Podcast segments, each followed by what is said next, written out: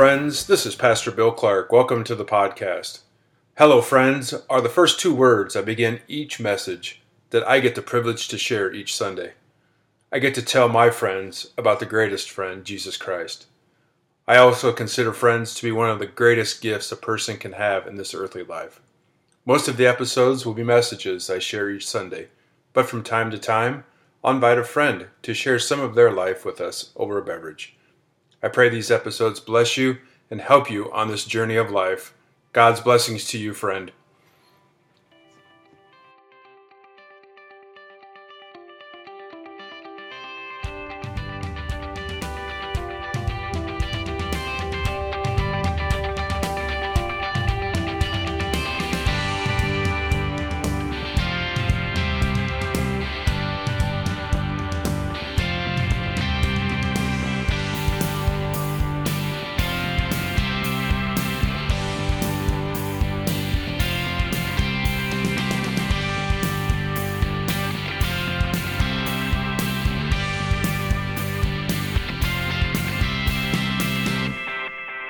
This is a message I shared at Timothy Lutheran Church on Sunday, January 28th, 2024. We're looking at 1 Corinthians chapter 8. Hello, friends. Hello. Every once in a while, we like a challenge, don't we? Like when you read something, you quite don't understand it, so it causes you to dig into it a little deeper, to try to figure out what it says. That was for me today with Paul, right? That's the way I feel when I read our epistle reading. Paul starts out today, chapter 8. Concerning food offered to idols, we know that all of us possess knowledge. This knowledge puffs up, but love builds up. Picked up three things from that first sentence food, knowledge, love. Food, knowledge, love. And the first thing that popped into my head Chick fil A. Now, it's a well known fact that I love Chick fil A, and I need to share that knowledge with you. The original chicken sandwich, extra pickles, is my absolute favorite. In fact, I will confess to you that before I accepted your call, I looked to see how far the nearest Chick fil A was to Timothy Lutheran Church. It's also a family joke that when we take a road trip anywhere, especially when we go to Nashville, go down south, it's an 11 hour trip one way. The only place that we can stop to eat is Chick fil A. There's no other place that we can stop. Now, some call it the Lord's chicken because, well, it's, it's delicious. And if you haven't had it, you are definitely missing out. But I have a feeling that Paul's not telling the church in Corinth today to eat more Chick fil A, is he? So let's set the picture. What's the relevant background? Why is he even answering this question? Why are we talking about this? Well, sometime after leaving Corinth, Paul gets a letter from the members of the house churches with some important questions. And yet, Paul doesn't even begin to address them until chapter 7 of his letter.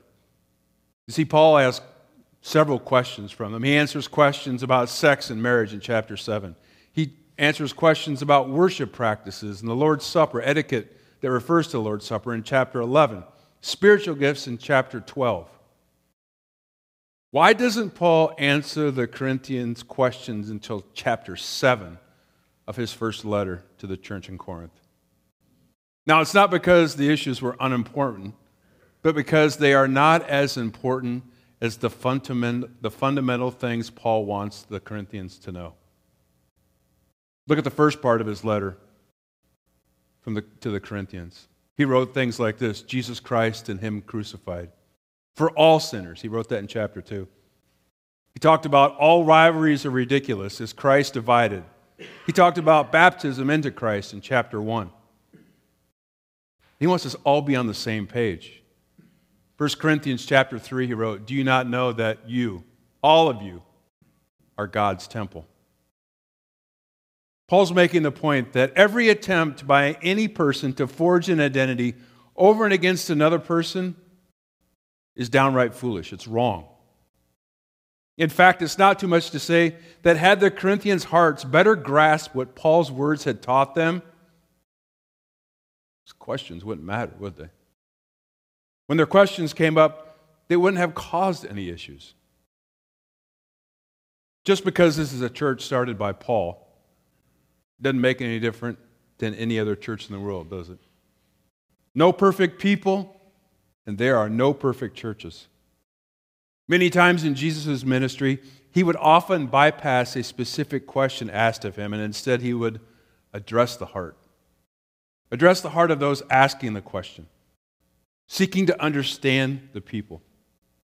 In this epistle, Paul redirects those who appear to be concerned with food offered to idols. But in reality, they're much more concerned with asserting their rights. Paul wrote today in our reading. But take care that this right of yours does not somehow become a stumbling block to the weak. He then redirects their concerns to their brother. He writes in verse 12 Thus, sinning against your brother and wounding their conscience when it is weak, you sin against Christ. You see, this text can pull us in, and we can start to pick apart verse by verse and seek its meaning and try to figure out what Paul is trying to teach the church in Corinth and what he's trying to teach us as a church today. Now, if we do that, we're going to miss out on the big picture of what Paul is trying to teach us. It's really turning my eyes from me, for myself, to Jesus. That's what Paul wants us to do. One might imagine Paul saying this about chapter 8. If all that about Christ crucified I started with in this letter has sunk in, then they'll have figured out how to handle the idol food thing already. But just in case, I'm going to answer their questions. So let's go back to the beginning of chapter 8 to see if we can grasp to understand Paul's answer back to the Corinthians. He began chapter 8 concerning food offered to idols. We know that all of us possess knowledge. This knowledge puffs up, but love builds up. If anyone imagines that he knows something, he does not yet know as he ought to know.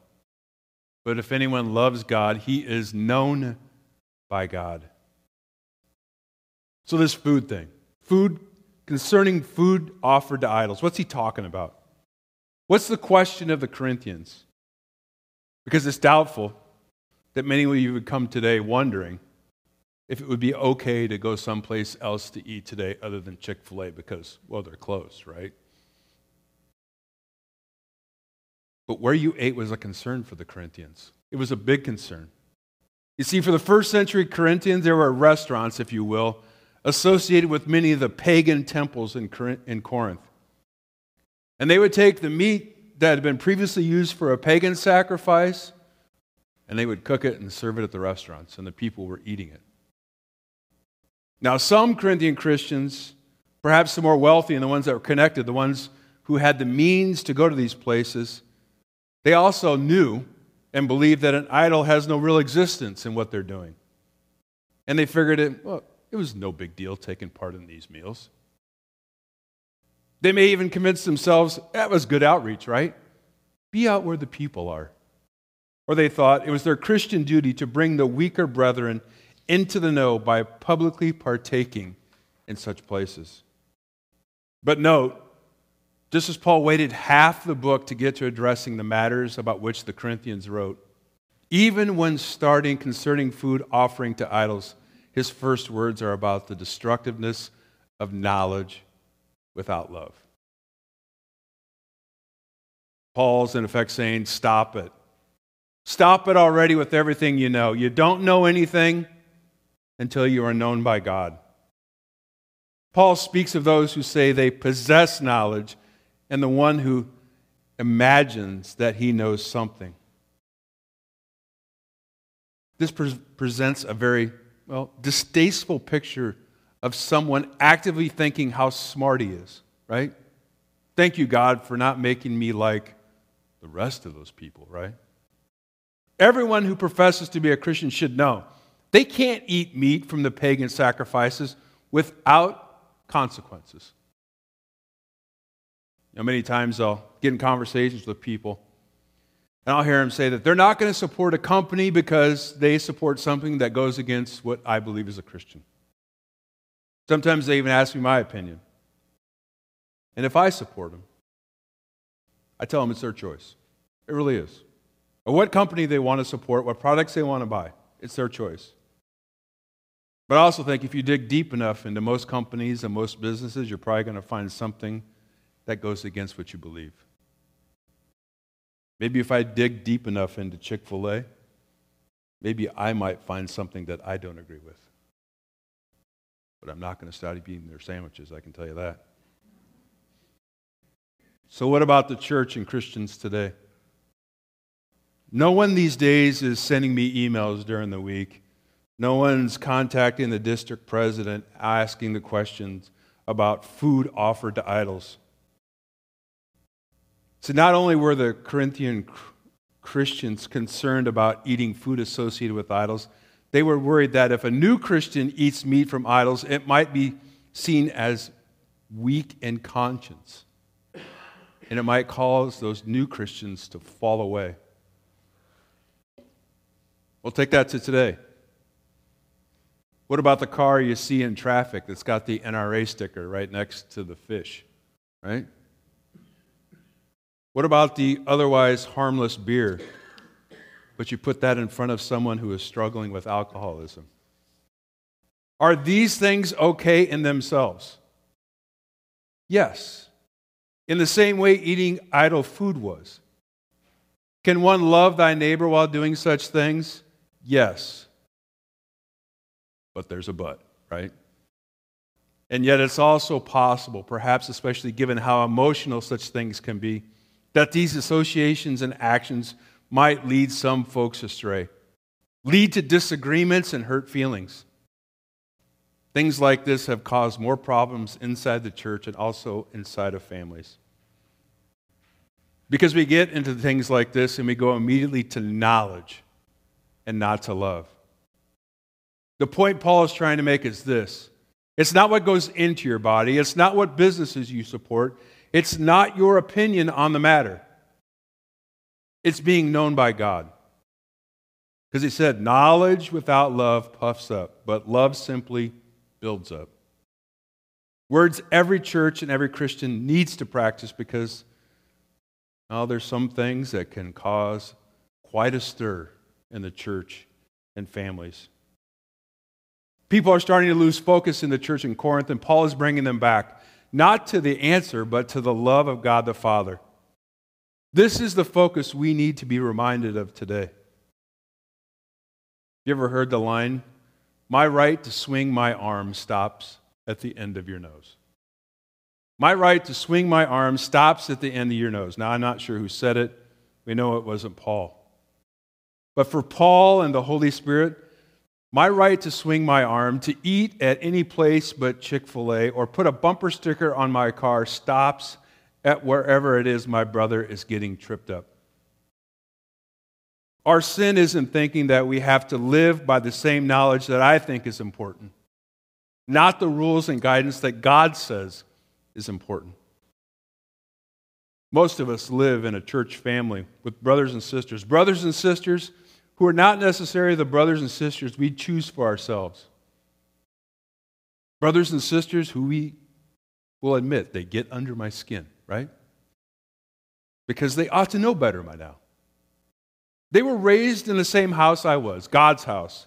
They should know. But these are the same brothers and sisters for whom Christ died. Do we remember that when we question or talk about a fellow member and what they may or may not be doing in their lives? Then you have to ask yourself the question do these things matter? Do they really matter? Omphalo skepsis. It's a long word, a little tricky to say. I kind of broke it up phonetically. Now, I'm not sure where I first saw it, but when I saw it, I had to look it up. Now, skepsis, it means the practice of gazing or looking at. Your omphalos, your omphalos is Greek and it means belly button. Omphaloskepsis, the practice or looking or gazing at one's own belly button. Now, if you're engaging in omphaloskepsis, you're Someone looking only to your own belly, your own needs, concerning first and foremost with me, myself, and I. It's a fancy word for navel gazer. That's what it is. That's the heart of the matter for Paul today. In answering this question, he sees that it becomes that it comes from people more concerned with their only belly buttons and impressing people than they are about their brothers and sisters and rejoicing Jesus with them. The crucified and resurrected Jesus. Paul is telling us quit navel gazing. Look at the cross. Jesus Christ and Him crucified for you. Now, belly buttons are not the most attractive, are they? Innies and outies. Lint gets stuck in there, right? Especially this time of the year. Maybe it was part of Adam and Eve's perfect creation that they didn't have one. Think about it. Adam and Eve did not need to have a belly button, did they?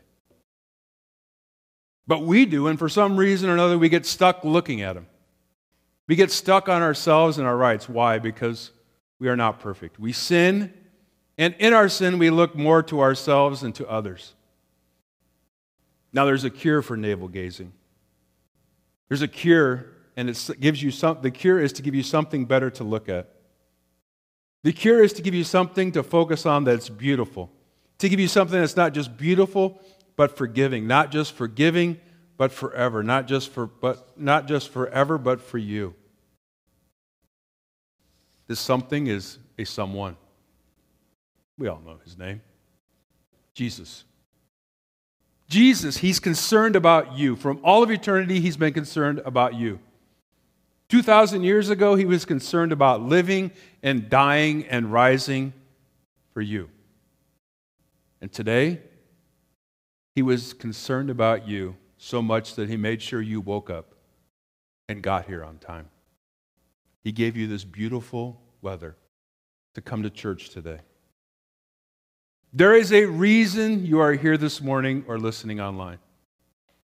This morning, Jesus wanted to be sure that he could forgive you, feed you, and send you home knowing that he is concerned about you and that his concern will never stop you are known by God. Paul writes some challenging words to the Corinthians and for us today. This verse really hit me. And so, by your knowledge, this weak person is destroyed. The brother for whom Christ died. By your knowledge, this weak person is destroyed. Those last two words is destroyed because of what you said, because of your knowledge, your brother was dragged back into paganism. His name removed from the book of life, made a plaything of the devils. And this weak person, he's your brother. This is a challenge for us as Christians. I know way too many people who have shared stories of issues between family members between congregation members, between congregation members and pastors. This one's especially hard for pastors. People come to us all the time for answers. Answers to things that are going on in their lives, very real things going on in their lives, and they are seeking answers. And unfortunately, instead of focusing on the cross, pastors can focus on their own knowledge and then start to think, well, what's going to be best for the church? If you've been on the hurtful end of a pastor's words, please know that pastors are most certainly human. We sin. And we too can look at our own navel instead of at the cross. Also, know that I'm sorry if you've had those feelings and you've heard those words. In the end, what do we all want? We all want our friends and our families and our brothers and sisters in Christ to spend eternity with us. We want them to know the love of Jesus Christ. We want them to know and believe that Jesus died for their sins. At your funeral, I want to be able to stand up here and know without any uncertain terms that you have met your Savior face to face.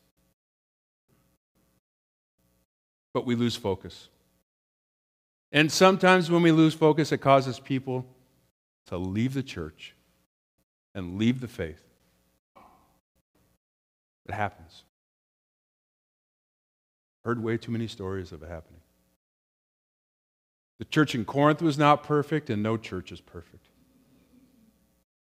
But through these challenging words today from Paul, we are reminded where we are to keep focused as Christians. Because God is not much concerned with our questions that come from our knowledge. What God is most concerned with today is to send you out from here so that you can, can't help but be laser focused on all He has done for you. That all of our concerns, these idol food questions and the rest, they're not really all that interesting.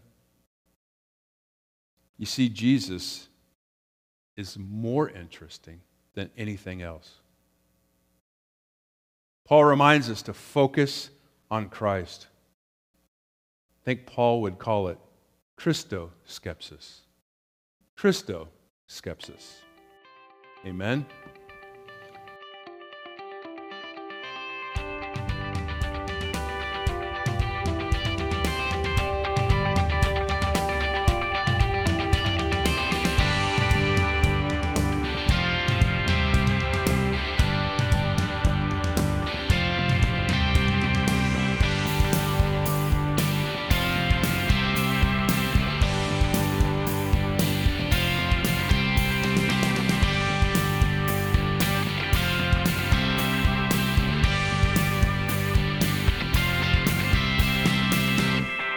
Thank you once again for listening to the podcast. If you have any questions about anything that we share in our messages, any questions on faith, any just general questions, get a hold of me. I'd love to have a conversation. Thank you again for listening. Have a great day. God bless.